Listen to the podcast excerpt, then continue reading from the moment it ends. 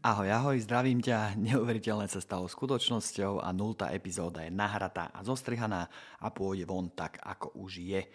Takže sa púšťam do epizódy číslo 1. Máme tu rovno už aj nejaké novinky, možno si si všimol, ale môj hlas znie trošku ľúbivejšie alebo menej agresívne, keďže som nainštaloval popfilter. Toto zariadenie dokáže trošku vyfiltrovať nežiaduce zvuky tak verím, že teraz už bude menej sikaviek a menej výrazné Pčko. akože P, písmeno P. Ty. No, na čo myslíš hneď? OK.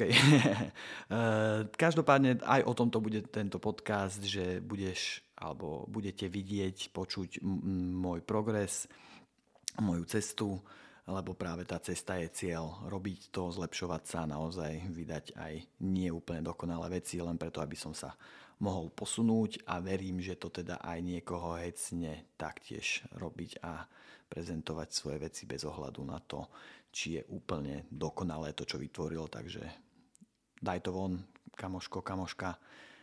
Nemusí to byť také, ako to ty vidíš. Nechaj aj ostatných sa na to pozrieť a užiť si to, čo tvoríš. Takže veľmi organicky a prirodzene mi tu vzniká nová rubrika, ktorú by som nazval Kávový svet, respektíve svet kávy. Opäť popijam kávičku, opäť je to pražiareň Red Faun. Predpokladám, že ti časom predstavím viacero pražiarní a kaviarní, ale zároveň tiež nejaké zaujímavosti a novinky zo sveta kávy. Konkrétne teda pijem mm, kávičku z Kolumbie, a má taký dovetok, že Coconut Bomb. Pripravoval som si ju cez Aeropress a jej špecialita je teda, že má taký ďalší dovetok Extended Fermentation Natural čiže bola spracovaná naturálnou metódou a po tomto spracovaní bola ešte fermentovaná s passion fruitom a ovocím, ktoré sa volá chalupa, čalupa, niečo v tomto štýle, čiže naozaj má aj takú pridanú chuť. Ale aby si rozumel, čo to znamená spracovaná, káva, uvediem ťa do problematiky kávy trošku, káva je ovocie. No, neviem, či by si bol býval povedal, káva je čerešňa, rastie na strome a vlastne my, keď sa chceme dostať k tomu zrnu, tak potrebujeme sa zbaviť tej čerešne, respektíve ju odstrániť. A na to existujú dva základné spôsoby. Jeden sa nazýva taký naturálny, respektíve suchý. A to je, keď vystavíme e, čerešne slnku, respektíve nevystavíme vode, čerešňa vyschne a zostáva nám vlastne zrno.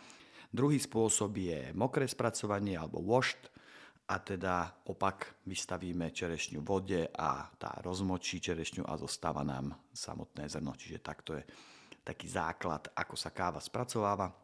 Potom ju samozrejme treba ešte usušiť, musí odstáť, musí byť upražená, pomletá, pripravená, čiže je to akože je ešte sa v čom rýpať a je ešte čo sa naučiť. A Teraz mi tak vyskočilo, že existujú aj iné spraco- metódy spracovania, napríklad určite poznáš cibetkovú kávu. V zásade tu sa len cibetka použije ako ten nástroj odstránenia tej čerešine, aby si získal to zrno.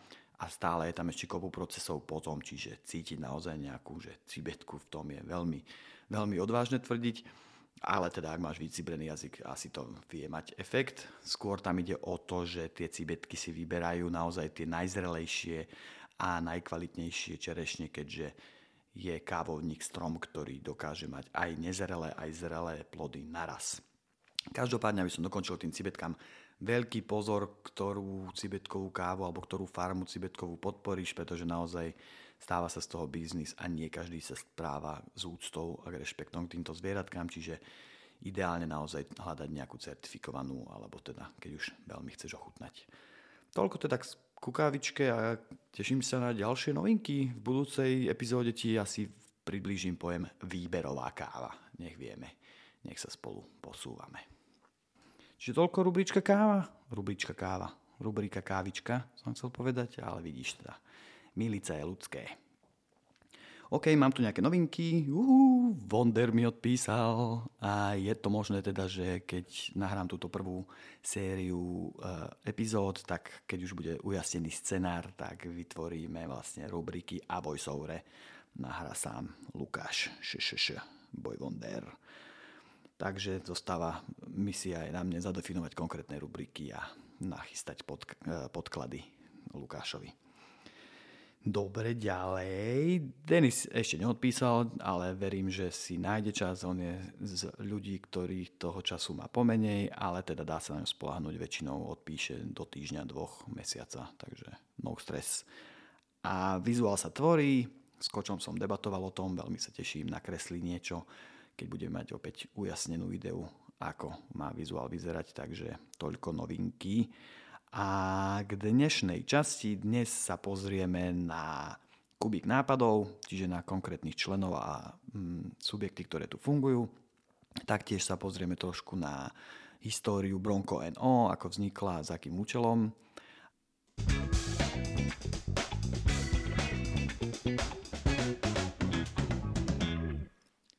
Takže história Bronco NO skúsim tak v skratke ti približiť, ako to bolo. Ja som nebol na začiatku tejto cesty, pridal som sa až okolo roku 2014, ale teda mám nejaké dáta, skúsim ti popísať, čo, čo bolo na začiatku. Uh, jedna zo základných hodnot uh, kubíku, teda Bronco NO, je organickosť a naozaj kamarátstvo a chute vytvárať niečo nové po svojom. Čiže Bronco spája ľudí, ktorí sa venujú či už športu, umeniu, aktivizmu alebo hudbe. A taká prvotná idea bola organizovať podujatia v rámci mesta a priblížiť tieto témy verejnosti. Mm, od roku 2007 sa usporiadavali športové a hudobné podujatia ako napríklad Flat Contest alebo Big Reunion. Neskôr sa vlastne mesto Trnava si všimlo, že sú tu takíto aktívni ľudia a začalo sa, začala sa spolupráca aj s mestom, napríklad na podujatí Proma Friday. A teda v roku 2011, konkrétne 11. marca, bolo založené, založené Bronco NO. Hneď sa usporiadala opäť s mestom e, akcia Street Session, ďalej vzniklo podujatie Deň, ktoré myslím, že dodnes funguje a Hlavne jeden z dôležitých krokov v roku 2012 sa podarilo nájsť opustený sirotinec, v ktorom vlastne mohli sa združovať ľudia okolo Bronco NO a vznikol teda kubík nápadov 1,0. V roku 2013 sa pripojili ďalší ľudia k Bronco NO, ďalšie aktivity, naozaj, ako som vravel, je to skôr taká zastrešujúca organizácia, poskytujeme priestor, čiže vždy, keď niekto príde s nejakým nápadom, tak sa mu snažíme pomôcť ho zrealizovať, respektíve celkovo prepájať ľudí, ktorí si vedia byť nápomocní. A teda vznikol takto, takto podobne meský trh, zvaný Trnavský rínek v roku 2013, o ktorom ti poviem viac neskôr a v roku 2014 zase začalo pravidelné podujatie Trnavský piknik, ktoré je vlastne zamerané skôr na rodinky a predstavovanie priestorov v rámci Trnavy. Aktuálne to, tento event už prebralo mesto a má ho vo svojej réžii. E, zároveň tiež aj z hľadiska ekológie a sociálnych e, interakcií sme sa rozhodli, že začal sa organizovať Trnavský blšák, ktorý funguje dodnes jednoducho blší trh, kde môžete predať svoje veci, ktoré sú funkčné a už ich nepotrebujete, respektíve si môžete kúpiť nejaké krásne nové kúsky. E, každopádne všetky projekty a aktivity neziskovej organizácie Bronco sa stále obmieniajú a sú formované tak, aby pokrývali naše myšlienky a chute.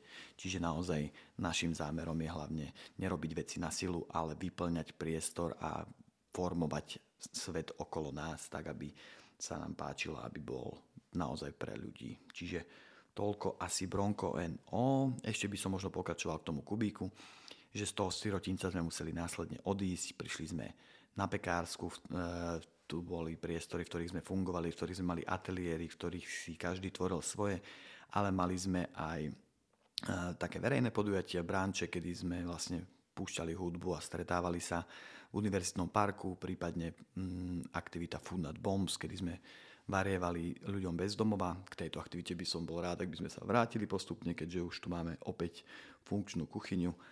Ale takto teda. Teraz okrem mesta aj mm, nádvorie a celkovo mm, Trnka gastronomy, myslím, že sa volá organizácia, taktiež docenuje naše aktivity a vidia, že to robíme vlastne kvôli samotnej činnosti a so srdiečkom, takže dostávame priestor aj na nádvorí a celkovo proste sa dejú veci a pomáhajú nám organizácie, aj mesta, aj ľudia, proste, ktorí majú zázemie, lebo vidia, že to robíme radi, že to robíme dobre a že to robíme pre ľudí. Takže takto, Bronco NO. Bronco NO je teda zastrešujúca organizácia a v najbližších minútach ti popíšem rôzne aktivity, ktoré robíme a činnosti neziskovej organizácie. Začnem teda meským trhom Trnavský rínek. Je to podujatie, ktoré organizujeme dvakrát do roka. Býva jesenný a jarný rínek a jeho cieľom je, aby sa ľudia stretli, zabavili a trošku sa socializovali, by som povedal. Na rínku nájdete gastrozónu, kde sa snažíme dať priestor predajcom a teda nie takým klasickým, ako je proste cigánska klobása, nič proti tomu samozrejme, ale teda snažíme sa volať predajcov, ktorí majú nejakú pridanú hodnotu a snažia sa robiť svoju, svoju oblasť tak jedinečne. Čiže gastrozóna a druhá časť je vlastne taká predajná zóna, kde opäť poskytujeme priestor predajcom, ktorí vytvárajú veci handmade, respektíve s nejakou pridanou hodnotou Máme vypísanú výzvu, organizácie a jednotlivci sa môžu prihlásiť a u nás teda predávať a odprezentovať sa ľuďom. Taktiež dávame priestor neziskovým organizáciám a iniciatívam, ktorým teda ide o nejaké vyššie ciele. Mm, ďalšou veľmi dôležitou súčasťou Trnavského rínku je mm, vlastne park, v rámci ktorého robievame aktivity hlavne pre deti, či už sú to workshopy, hry, cvičenia a naozaj ten park väčšinou žije tou témou, na jeseň sa vyrezávajú tekvice a podobne, čiže naozaj miesto, kde sa dá aj zabaviť, aj keď ste dospelák, aj keď ste dieťa. Zároveň máme kultúrny program, e, robievame pravidelne divadielka, zamerané teda opäť na detičky a ale častokrát tam zaznievajú myšlienky, z ktorých si aj dospeláci vedia veľa zobrať. A taktiež máme hudobný program, 3-4 kapely v priebehu dňa zahrajú a spríjemňujem atmosféru, čiže toľko asi k Trnavskému rínku. E, ďalší z projektov Bronco NO je práve Kubik nápadov, to je priestor, v ktorom sa združujeme, k tomu sa povenujem hlbšie neskôr, takže budem pokračovať. V histórii som už spomínal aj Trnavský blšák, ktorý taktiež pravidelne organizujeme a je to teda priestor, kde sa dajú zohnať staršie nové vecičky alebo sa aj zbaviť svojich starších vecičiek a zohnať si nové. Klasika blšák, čiže je to aj ekologické, aj sociálne. wow, je politická kampaň toto. Ďalším projektom Bronco NO je Galéria Výklad, ktorá sa nachádza na hlavnej ulici v Trnave a vlastne kde mávajú vernisáže umelci celého Slovenska a môžu sa tak odprezentovať verejnosti. Galéria Výklad je akože výborný projekt, odporúčam si lajknúť a sledovať, kedy bude nejaká najbližšia vernisáž, prípadne naozaj je to výklad smerujúci do hlavnej ulice, čiže tie diela si môžete pozrieť kedykoľvek vodne v noci. E, taktiež sa snažíme robiť workshopy, prednášky a diskusie. Spolupracujeme s ľuďmi okolo festivalu FFUD, Foodfest v Seredi, to je taký hardkorovo-punkový festival. E, taktiež sú v rámci Kubíku priestory, kde skúšajú kapely, kde sa nahráva, čiže aj, aj toto máme a vytvárame to zázemie pre umelcov. Mm, celkovo nás spája aktivita a aktivizmus, ale aj šport. Veľa z nás je skejťákov alebo bajkerov a taktiež teda sa snažíme prepájať ľudí, ktorí sú aktívni a dávať im priestor. Čiže ak aj ty niečo robíš a chceš sa posúvať, tak kľudne sa pridaj. Akurát to idú okolo ľudia. Možno najnovší prírastok do kubíku nápadov ľudkovia z iniciatívy Status Queer. Mm, taktiež sa snažíme robiť environmentálnu svetu skrz občianske združenie Piulau a venujeme sa taktiež aj sociálnym témam a udržateľnému bývaniu, respektíve mestské byty a celkovo v tejto téme. Nie som až tak doma, ale Mírka Hlinčíková je taký náš človek, čo sa týka bývania a sociálnych tém. Takže takto, Bronko NO. Určite som niečo zabudol, určite toho robíme viacej. Kedy si sme robievali projekt Food Not Bombs, kedy sme varievali pre ľudí bez domova. Um, určite som nespomenul výstavy, ktoré fotografické alebo aj nefotografické sa dejú. Je toho, je toho viac, je to naozaj, sme priestor, kde sa tvorí, ale teda takto v skratke. Bronko NO. A teraz by som rád prešiel na konkrétne kubík nápadov a jednotlivé iniciatívy, organizácie a ľudí, ktorí tu pôsobia. Takže poďme na to.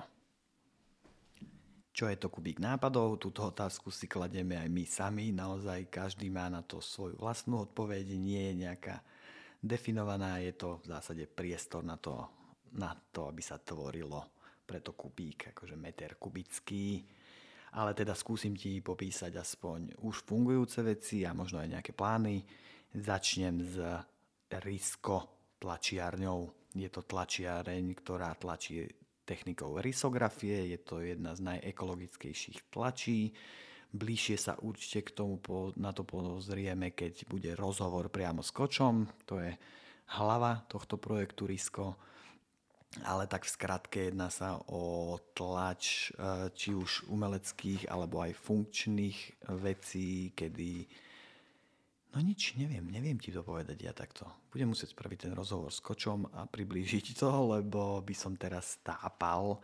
Každopádne, keď poznáš projekt Čierne diery, tak aj oni tlačia risografiou. Je to technika, pri ktorej vlastne tlačíš vždy jeden layer, alebo teda jednu, jednu jedinú farbu. Čiže ak vytváraš obrázok, ktorý chceš, aby mal viacej farieb, tak musíš každý obrázok vytlačiť zvlášť jeden na druhý ako som povedal, bližšie sa k tomu dostaneme s kočom. Takže Risko kolektív, tlačiareň na risografii. To je prvý projekt, ktorý tu mám. Máme. Druhý projekt, ktorý mi napadá, je Marna. Je to značka upcyklovanej módy. Taktiež asi, ak by som chcel naozaj povedať, čo presne to je, tak si bude musieť zavolať Viktóriu na rozhovor, takže aj na to sa môžeš tešiť v budúcnosti.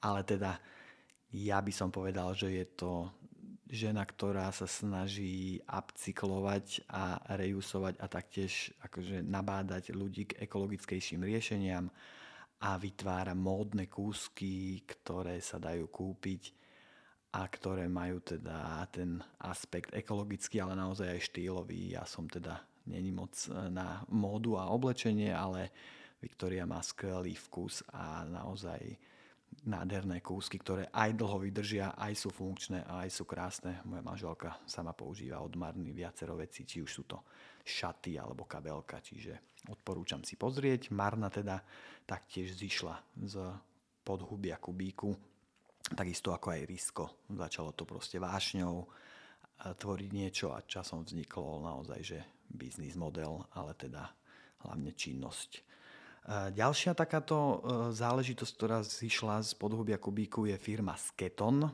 Sketon Skate Parks a je to teda parta okolo Rudka Rokošného, ktorý je taktiež veľmi aktívny človek a urobil toho veľa pre slovenský skateboarding.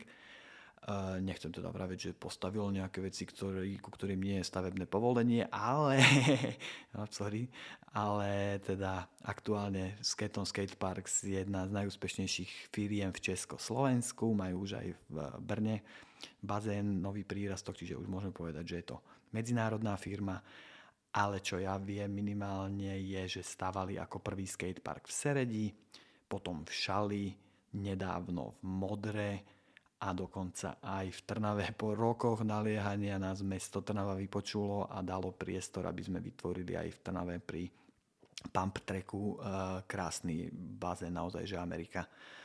A taktiež nepovedal som všetky stavby ani všetko, čomu sa venuje Sketon, pretože, pretože je to priestor na to, aby som sa s Rudkom porozprával, aby si naozaj to mal z prvej ruky.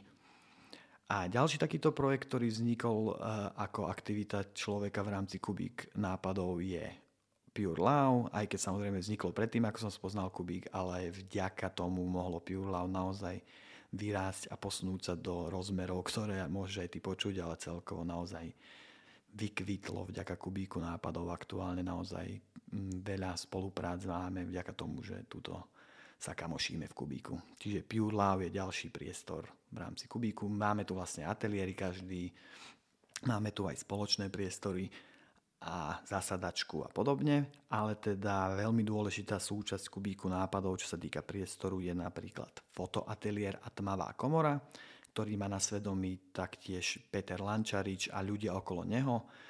A je to momentálne myslím, že aj vysokoškolský profesor, ale taktiež je to proste človek z, aktívny z našej partie, ktorý sa venuje fotografii a neviem, či som sa naučil od niekoho viac o umení a fotografii. Častokrát o ňom hovorím, že je to konceptuálny umelec, pretože naozaj ukazuje ľuďom, že to umenie nie je len to, na čo sa dá pozerať alebo čo sa dá počúvať, ale čoho si väčšinou súčasťou aj ty, keď, keď si na tej vernisáži alebo keď vlastne si v blízkosti toho diela napadlo mi, viem, že keď som prichádzal do Trnavy, tak mal výstavu v rámci galérie Výklad, kde mal vystavený v nadrozmerných rozmeroch svoj občianský preukaz a hneď vedľa bol vlastne non-stop live stream do jeho spálne, čiže ste mohli navštíviť jeho spálňu a myslím, že sa snažil poukázať tým na to, ako si nechávame internet zájsť do svojho súkromia, čiže takýto jeho počin taktiež mal výstavu na hajzli, keď sa otvárala uh,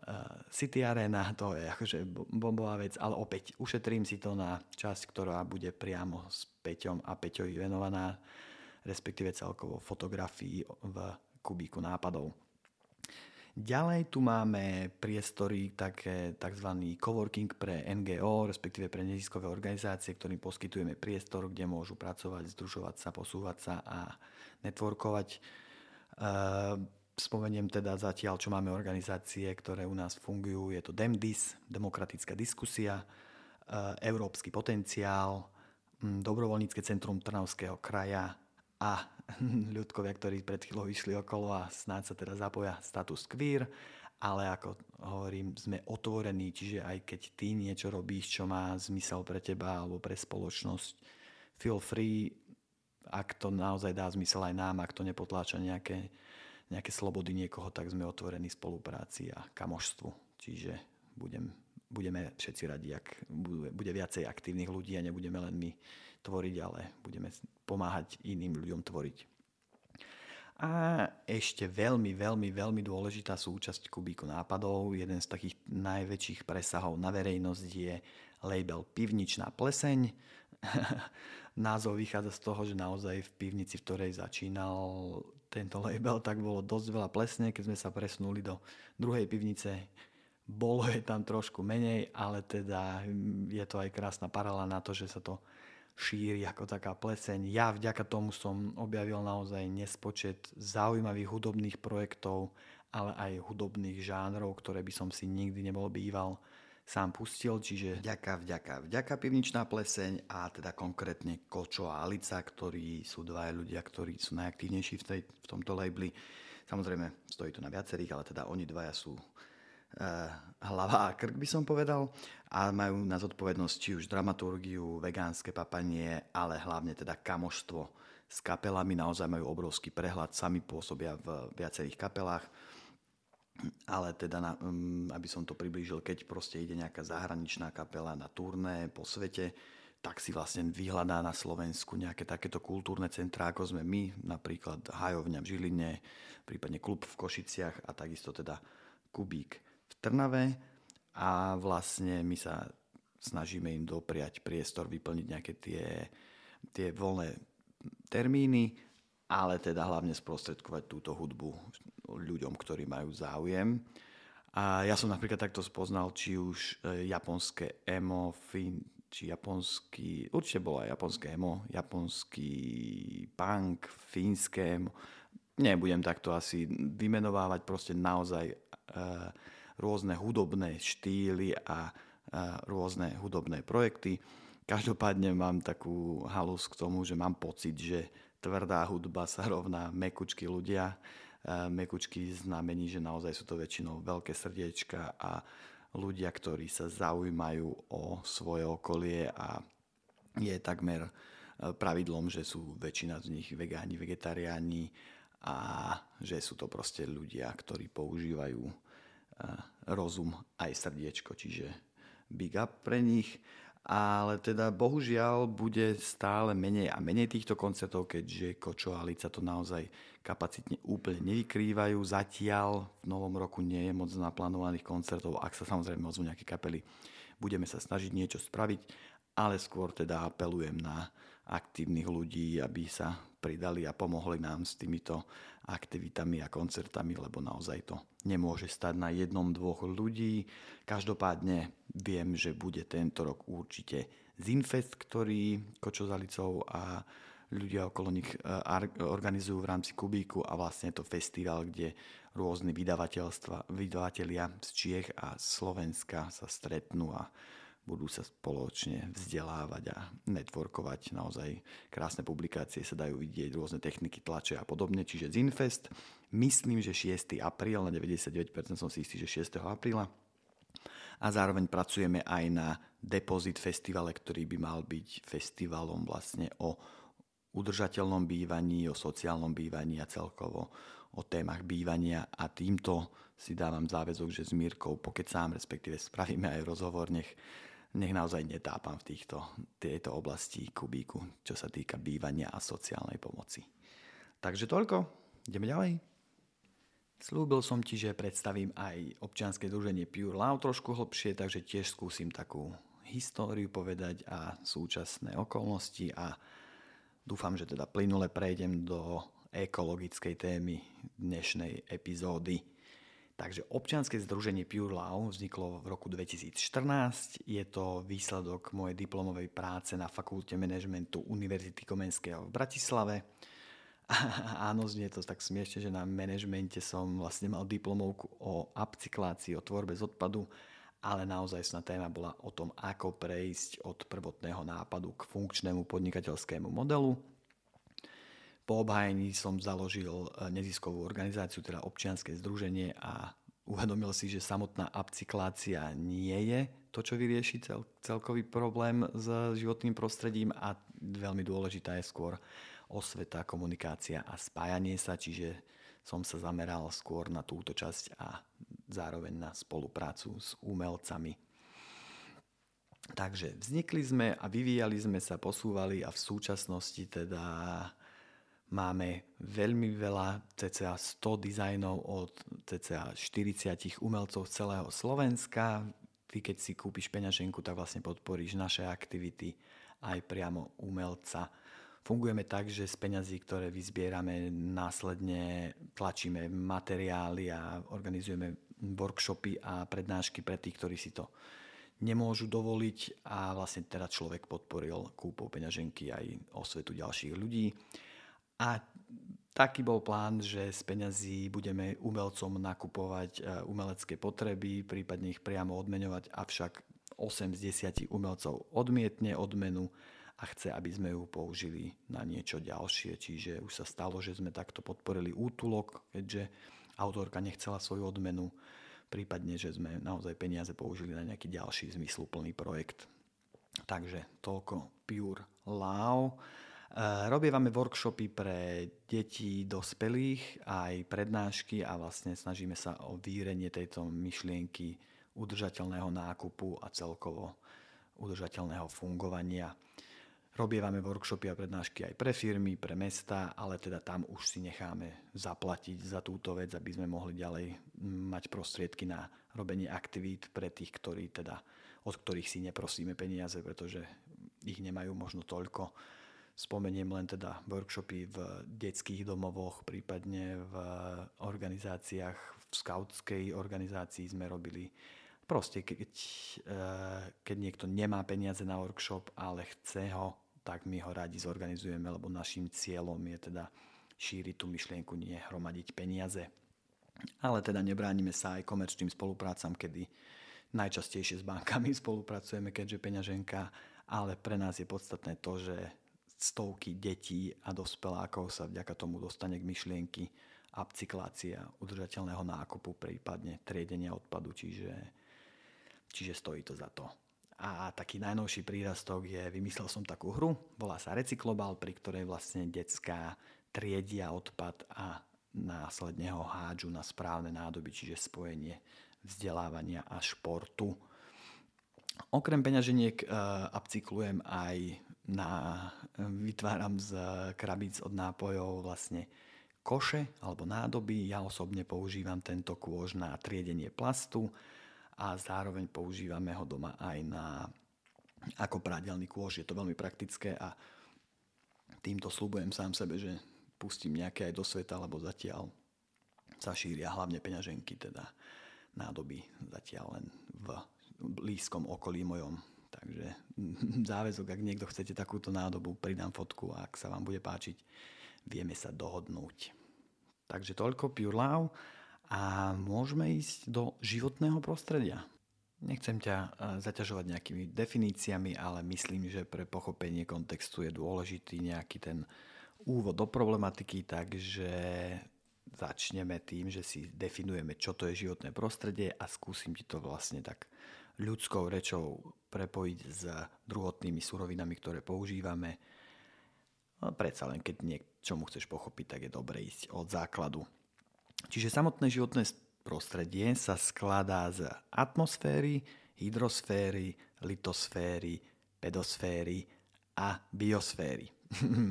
Jednoduchšie teda. E, atmosféra je všetok vzduch a ovzdušie okolo nás, hydrosféra je teda voda a vodné hospodárstvo, pedosféra je pôda, litosféra to sú vlastne litosférické dosky a vlastne horniny a piatou súčasťou životného prostredia je biosféra, teda živé organizmy, z čoho teda vyplýva, že aj ty si súčasťou životného prostredia, takže dosť nerozumiem tomu, keď ľudia sa k nemu správajú neúctivo. Častokrát to robia nevedomky alebo polovedomky, ale teda myslím, že to by mohol byť argument pre nás všetkých trošku sa viacej starať a snažiť, keďže aj ty a ja sme životné prostredie. Chcel by som teda túto ľahkú definíciu len prepojiť s tým, aké máme odpadky, aké máme koše na triedenie a takú nejakú jednoduchú súvislosť, na základe ktorej sa podľa mňa dá mať menšiu odpadovú stopu. Čiže keby sme si takto vzali všetky druhotné suroviny, respektíve nádoby, ktoré poznáš na triedenie, Predpokladám, že keď počúvaš tento podcast, tak triedenie a recyklácia je oblasť, ktorá ťa zaujíma a chceš vedieť tieto informácie. Nie je môjim cieľom nejako ťa poučovať, ale teda skôr inšpirovať. Čiže keď sa pozrieme napríklad na papier, ako, pochá, ako vzniká, odkiaľ pochádza, tak papier je zložka, ktorá sa vyrába z dreva, teda z biosféry a našim cieľom a možnosťami je vytvárať ho udržateľne, pretože naozaj, čo sa týka biosféry, fungujú cykly a rozkladanie a kompost je normálna činnosť v rámci prírody, čiže v zásade papier, ak je robený rozumne a udržateľne, je vynikajúca alternatíva, ale nie všetko vieme zavaliť do papiera, napríklad také tekutiny. Tu prichádzame k sklu. Sklo sa vyrába z kremík a z ďalších súčastí, čiže z tzv. litosféry, z hornín. E, tu už je ten zdroj taký náročnejší, by som povedal, ale opäť je to súrovina, ktorú keď budeme rozumne recyklovať a rozumne používať, tak nám vie byť nápomocná. Mm, najväčší problém pri recyklácii skla je teda to, že má vysokú teplotu tavenia, čiže v zásade stojí veľmi veľa energie zrecyklovať to sklo. Keď sa vrátim k papieru, tak papier je možné recyklovať 7 krát a keď som spomínal, že recyklácia je downcyklácia, tak práve preto, že on stráca vlastne tú svoju kvalitu. Keď už je veľakrát recyklovaný papier, tak sa z neho vyrába e, to vnútro z rolky na toaletný papier alebo obaly na vajíčka. To je krásny príklad, ako človek pochopil, že treba, tie, e, treba ten papier využiť, tak nájdeme mu už takú možnosť, kedy už nebude treba ho ďalej recyklovať a môže v kľude ísť či už do tých vôd, kde sa vyseparuje, alebo právo do kompostu. Sklo, čo sa týka recyklácie, je taktiež vynikajúci materiál, pretože sa dá recyklovať do nekonečna. Naozaj forever and ever. Napríklad, keď si vezmeš do ruky zelenú sklenenú flašu, tak je už 80% šanca, že toto sklo je recyklované, že už bolo recyklované pretože väčšinou, keď sa teda netriedí sklo podľa farieb, čo sa na Slovensku nedelí, tak ten recyklát má už zelenú farbu. V zahraničí sa triedi napríklad sklo na číre a farebné, čiže tiež hint na inováciu našeho odpadového hospodárstva. E, ďalej podobný príklad sú vlastne kovy, ktoré využívame, taktiež pochádzajú z tej e, litosféry a taktiež teplota tavenia je dôvod, ktorý je, tak, je najväčší energetický výdaj, ale opäť dá sa takmer do nekonečna recyklovať, čiže dobrá vec. Mm, a ďalšiu nádobu, čo mávame, dúfam, že ju aj vy používate, ak nie, odporúčam začať, lebo to dokáže zjednodušiť e, odpadové hospodárstvo v rámci domácnosti. Zaviesť si nádobu na brko, biologicky rozložiteľný komunálny odpad. Tam teda hádžeme všetky zvyšky z rastlín a môžu sa ďalej kompostovať a v meskej kompostárni vlastne si potom človek môže kúpiť kompost na svoju záhradu, čiže nádherný cyklus. Najväčší problém je pri kompozitoch, respektíve keď sú spojené materiály. To je príklad uh, tých nápojových kartónov, ktoré my upcyklujeme, preto som si vlastne vybral aj tento materiál, pretože recyklácia na Slovensku nie úplne funguje. Kedy si sa vyrábali Tetra K dosky, teda rozomletý a opäť zlepený uh, nápojový kartón alebo viacvrstvový kombinovaný materiál. Ale myslím, že aj táto firma už zanikla, takže v súčasnosti predpokladám, že sa moc nerecyklujú nápojové kartóny na Slovensku, aj keď vlastne by to bolo dosť možné, keďže až viac ako 80, neviem, či až 90% e, nápojového kartónu tvorí papier. Jednoducho rozomeliete, rozpustíte tento materiál a viete oddeliť papier, plast a kov, lebo je tam použitý hliník a polypropylen, čiže by sa tiež dali takto rozložiť a opäť recyklovať, avšak je to už zase na tú robotu náročnejšie, čiže firmy, ktoré sa rozhodnú podnikať v recyklácii, tak si častokrát vyberú práve papier, kov alebo sklo oproti týmto kombinovaným materiálom, alebo plastu, ktorý, ku ktorému sa postupne dostávame.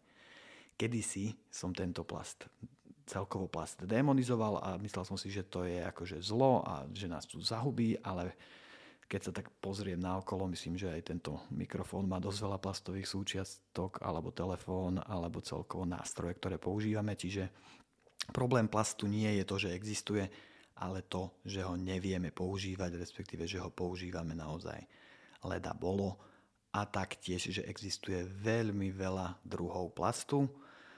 Na začiatok by som ti len možno objasnil dva druhy plastu. Jeden je termoplast, kedy vlastne teplotou variuješ tento plast, čiže ho v rámci nejakej vyššej teploty dostaneš do nejakého tvaru, potom on prirodzene vychladne a už bude v tomto tvare držať. Následne vlastne aj recyklácia funguje podobným spôsobom, rozpustíš a opäť vieš použiť. Ale opäť platí, že degraduje tento materiál, čiže downcyklácia. Druhý typ plastov sú reaktoplasty, tam už je ten problém horší, pretože reaktoplasty, ako vyplýva z názvu, vznikajú reakciou nejakých dvoch zložiek, ktoré keď dáš dokopy, už potom následne je dosť problém ich oddeliť. Príklad takéhoto plastu je PVC.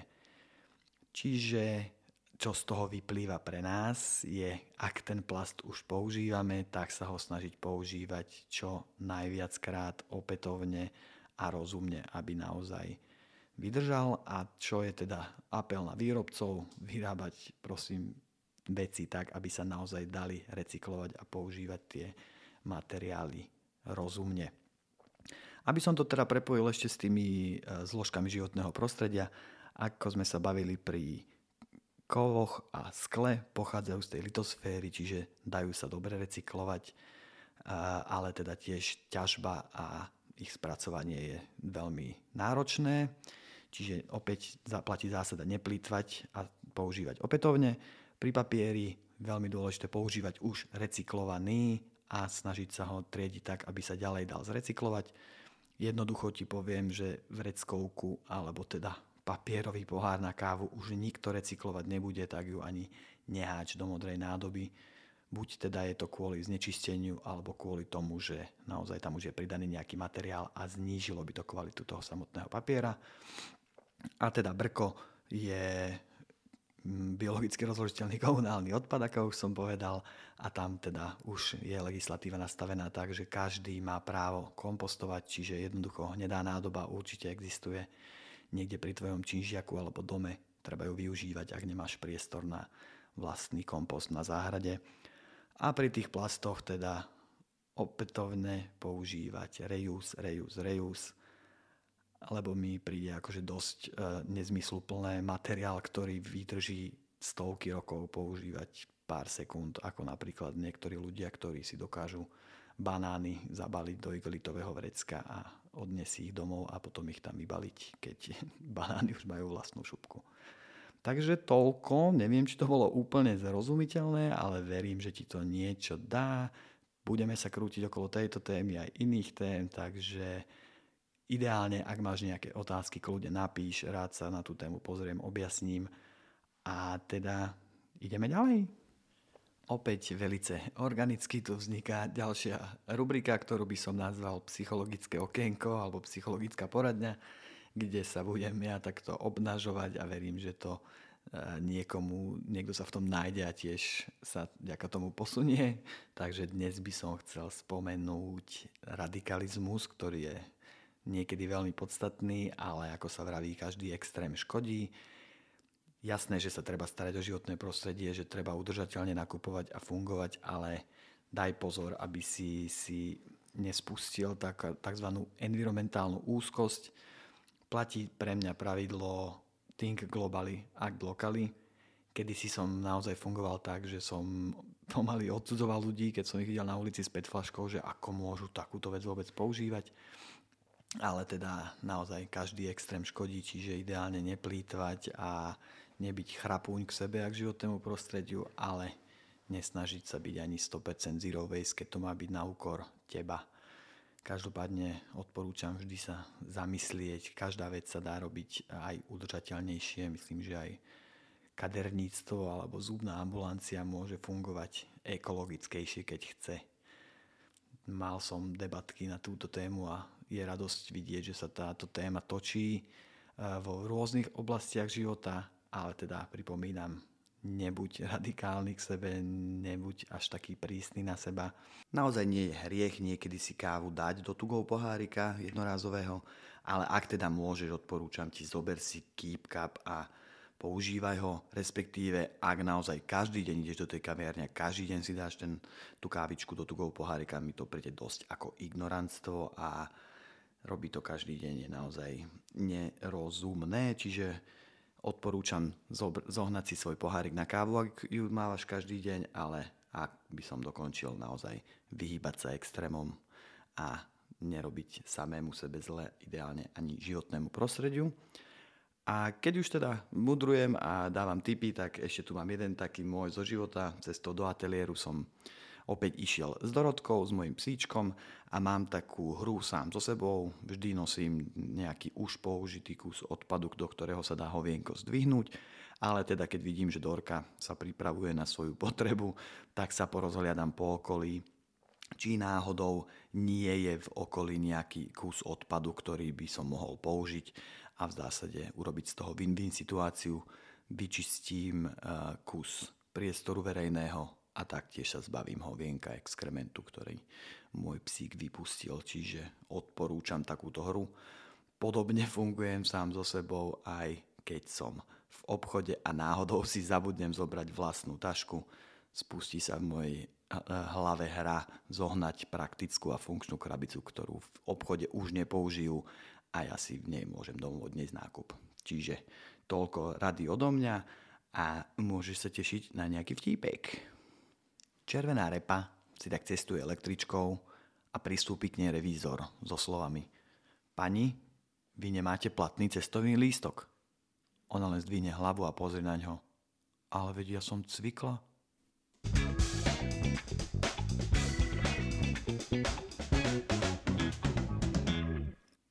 OK, takže chcel som to už pomaly ukončiť a prejsť k poslednej rubrike Reci Art, ale som si opäť tak veľmi organicky uvedomil, že som obklopený krásnymi vecami od krásnych ľudí, tak by som rád spomenul postupne v každej, v každej epizóde niekoho alebo nejaký predmet, ktorý, ktorý ma inšpiruje. A oko mi padlo na nádherný, tento počin pochádza od Viktora, A je to, nevymyslel len túto, tento samotný produkt, ale aj slovo, ktoré je sprejačník.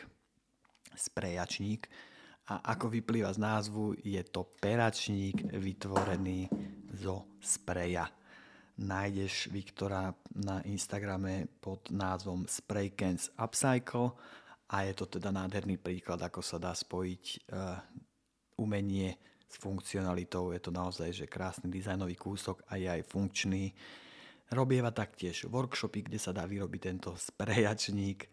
Takže thumbs up, big up pre teba, Viktor a Dúfam, že ti dojdú nejaké lajky na Instagrame a že ťa, čiže budem ti vďačný aj za hociaký feedback, ideálne ak bude konstruktívny, alebo taktiež aj inšpiráciu, koho spomenúť alebo na akú tému niečo povedať.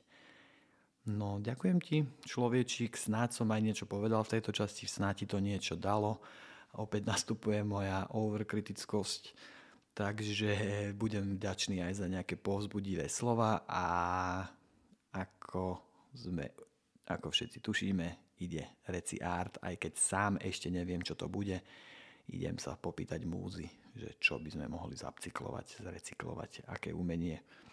Každopádne milujem svoj lifehack z minulej epizódy o fejkovom konci. Práve mi vyskočilo, že som nepovedal žiadnu knihu alebo Hm, podcast alebo film alebo hudbu, tak sa rýchlo zamyslím. Yes, OK.